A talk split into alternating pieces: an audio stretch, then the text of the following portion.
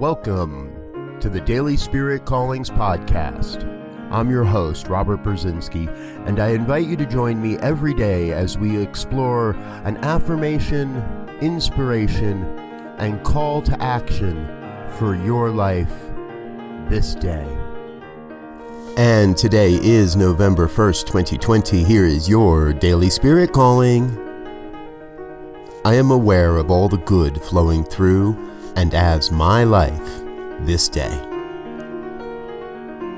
The ever present abundance of God is forever finding form in our lives. You are a conduit through which more and more of God's good flows into the world. Today, you are called to embrace, honor, and share the abundance of God as it flows through and as your life. Thank you for listening to Daily Spirit Callings. If you found value in this program, please share it with your friends. Learn more about Spirit Evolving Ministries at spiritevolving.com. Until next time, peace and blessings.